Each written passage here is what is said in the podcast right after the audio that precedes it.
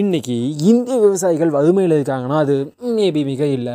ஆனால் அதுக்கு முக்கியமான காரணம் இந்த எம்என்சின்னு சொல்லக்கூடிய பல்நாட்டு நிறுவனங்கள் தான் காரணம்னு சொல்கிறாங்க மேபி அது உண்மையாக கூட இருக்கலாம். ஆனால் ஒரு விஷயம். நைன்டீன் நைன்டி ஒன் ஆயிரத்தி தொள்ளாயிரத்தி தொண்ணூற்றி ஒன்று அந்த வருஷம் இந்தியாவில் குளோபலைசேஷன் அப்படிங்கிற விஷயத்த முதல் முதல்ல அப்ரூவ் பண்ணுறாங்க ஆனால் அதுக்கு மிகப்பெரிய ரிஸ்ட்ரிக்ஷன் எதுவுமே போடாமல் விட்டாங்க. அதனால் இன்றைக்கி நம்ம பார்க்கக்கூடிய இந்த மார்க்கெட்டில் எக்கச்சக்கமான காம்படிஷன் நம்ம வீட்டில் தேவையில்லாத ஆயிரத்தெட்டு குப்பைகள் எலக்ட்ரானிக் குப்பைகள் வந்துக்கிட்டே இருக்குது இது நல்லது கெட்டதுங்களாம் தாண்டி கஸ்டமர்ஸ் வந்து நிறையா வாங்க ஆரம்பிச்சிட்டாங்க அப்படிங்கிறது நிதர்சனமான உண்மை. ரீசெண்டாக ஒரு ஃபிஃப்டீன் இயர்ஸ் இன்னும் அதிகமாக வாங்க ஆரம்பிச்சிட்டாங்க. ஏன்னா காம்படிஷன் ஆன்லைனில் பேஸ்டாக வந்துச்சு ரீசெண்ட் டைம்ஸில் அதனால் சம்மந்தமே இல்லாத குப்பைகள் நம்ம வாங்கிட்டு இருக்கோம். அது குப்பன் கூட தெரியாமல் நம்ம வாங்கிட்டு இருக்கோம். வாங்கிட்டு நம்ம ஒரு டைம் கூட யூஸ் பண்ணியிருக்க மாட்டோம். கண்டிப்பாக நம்ம வீட்டில் எல்லா இடத்துலையுமே அந்த மாதிரி ஏதாவது குப்பை இருக்கும். டே என்னடா பேசி எம்என்சி எம்என்சி நானும் அந்த பேசி எம்என்சிலாம் யூஸ் பண்ணுறது இல்லைனா கோக்கெலாம் குடிக்கிறது எல்லாத்தையுமா அப்படின்னு சொன்னீங்கன்னா காலையில் எழுந்திரிச்சு யூஸ் பண்ணுற ப்ரஷ்லேருந்து பேஸ்ட்லேருந்து ஃபோன்லேருந்து டிவிலேருந்து ஃப்ரிட்ஜிலேருந்து பைக்லேருந்துன்னு எல்லாமே எம்என்சி தான்.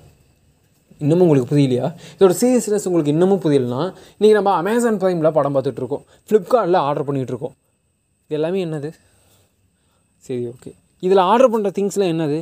நம்ம வீட்டில் நம்ம பக்கத்து ஊரில் இருக்கிற குப்பனும் சுப்பனும் ரெடி பண்ணுற ப்ராடக்ட்ஸ் என்ன? மேக்ஸிமம் இல்லை. அப்போது மேக்ஸிமம் ஃப்ளிப்கார்ட்லேயே அமேசான்லேயும் விற்கப்படுறது. நீங்களும் நானும் நம்ம வந்து செல்ல தான் எல்லாம். ஆனால் அதில் விற்கிற ப்ராடக்ட்ஸ் மேக்ஸிமம் ப்ராடக்ட்ஸ் என்னென்னு கேட்டிங்கன்னா எம்என்சி ப்ராடக்ட்ஸ் உங்களுக்கு புதியன்னு நினைக்கிறேன். சரி அவ்வளோ வேணால் லாஜிக்கலாக வேணாம். நம்ம லோக்கலில் எத்தனை கடை இருக்குது நம்ம கடக்காத லாஸ் ஆகிட்டேன்னு சொல்லுவான் இன்றைக்கி ஒரு கடை இருக்கும் நாளைக்கு வேறு கடை இருக்கும் நாளைக்கு இன்னொரு கடை இருக்கும். இந்த கிடக்காத விஷயம் லாஸ் ஆகிட்டேன் கடை வாங்கிட்டான் கட்டுப்படி அவ்வளோ விற்று ஓடிட்டான் அப்படின்னு ஆயிரத்தி விஷயங்களை பார்த்துருப்போம். ஆனால் எல்லா கடையிலையும் அதே ப்ராடக்ட் தான் இருக்கும். எல்லா கடையிலையும் அதே ரேட்டுக்கு தான் விற்கப்படும். எல்லா கடை கடையிலையுமே அதே குவான்டிட்டியில் தான் இருக்கும். அதே குவாலிட்டியில் தான் இருக்கும். இது என்னைக்கா சேஞ்ச் ஆகிருக்கா நீங்கள் பார்த்துருக்கீங்களா? ஏன்? எல்லா கடையிலையுமே கோக்கு இருக்குது எல்லா கடையிலையுமே இந்த மல்டிநேஷ்னல் இந்த பிஸ்கெட்ஸ் இருக்குது மல்டிநேஷ்னல் ப்ராடக்ட்ஸ் இருக்குது எப்படி? யோசிச்சிருக்கீங்களா? எல்லா இடத்துலையுமே அவைலபிலிட்டியாக இருக்குது. ஏதோ ஒரு மூ ஏதோ ஒரு ஒரு உட் கிராமம் அந்த கிராமம் வந்து ரொம்ப தொலைவில் இருக்குது அந்த கிராமத்துக்கு பெருசாக கனெக்டிவிட்டியே இல்லை. ஒரே ஒரு ரோடு ஆறு மணிக்கு காலையில் பஸ்ஸு கா சாயங்காலம் ஒரு மூணு மணிக்கு ஒரு பஸ்ஸு அவ்வளோதான் அதான் கடைசி பஸ்ஸு ஊருக்கு. அப்படின்னு ஏதோ ஒரு பேர் கருக்கப்பட்டின்னு வச்சுக்கோங்க.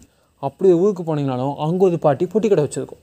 அந்த பாட்டியோட பொட்டி கடையில் நான் சொல்கிற எம்என்சி கம்பெனிஸ் இருக்கும். எப்படி அது வரைக்கும் ரீச் ஆச்சு? யாரோட உழைப்பு? கம்பெனியோட உழைப்பா? நம்மளோட உழைப்பு.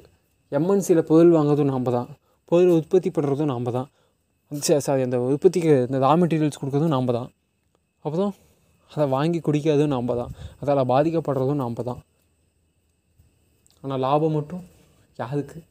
நமக்கா? உங்களுக்கா? வாய்ப்பில்லையே இன்றைக்கி நீங்கள் எந்த கம்பெனியில் வேணால் ஒர்க் பண்ணலாம். நீங்கள் நான் வந்து ஒரு மிகப்பெரிய மல்டிநேஷனல் கம்பெனி ஒர்க் பண்ணிகிட்டு இருக்கேன்டா. நான் மிகப்பெரிய ஆளாக வளர்ப்பான்டா நீங்கள் நினச்சிட்டு இருந்தாலும் நீங்கள் ஒரு மாதம் ஐம்பதாயிரம் வாங்குங்க ஒரு லட்சம் வாங்க நாற்பதாயிரம் வாங்க முப்பதாயிரம் வாங்க எட்டாயிரம் கூட வாங்க நீங்கள் செலவு பண்ணுற காசு மீண்டும் எம்என்சிக்கு தான் போகும். அதே காசு தான் உங்களுக்கு சம்பளமாக கொடுப்பான் அதே காசு தான் நீங்கள் அவங்ககிட்டயே செலவு பண்ணிகிட்ருப்பீங்க உங்களால் அதை தாண்டி அந்த வட்டத்தை தாண்டி வெளியே வரவே முடியாது. ஒரு சாதாரண எறும்பு அதாவது மனுஷனுக்கு ரொம்ப நாளைக்கு முன்னாடியே விவசாயம் பண்ண உயிரினம் எதுன்னு கேட்டிங்கன்னா எதும்புன்னு சொல்லுவாங்க. அந்த எறும்புக்கு கூட தெரியும். ஒரு இடத்துல சிலந்தி வலை இருக்குன்னா அங்கே நம்ம போகக்கூடாது. இன்கேஸ் நம்ம அப்படி போய் மாட்டிக்கிட்டோன்னா கொஞ்சம் கொஞ்சமாக கொஞ்சம் கொஞ்சமாக நம்ம சாகடிக்கப்படுவோம். செத்ததுக்கு அப்புறம் தான் அணு அணுவாக செத்ததுக்கு அப்புறம் தான் உண்ணப்படுவோம். ஆனால் மனுஷ பையனை சாகிறதுக்கு முன்னாடியே உண்ணப்பட்டுட்ருக்கான். இதுக்கு யார் பொறுப்பு? இதுக்கு அரசாங்க பொறுப்பு இருக்குமா நீங்களும் நானுமா? கேள்வியே கேட்க யாருமே தெரியாதே இல்லையே.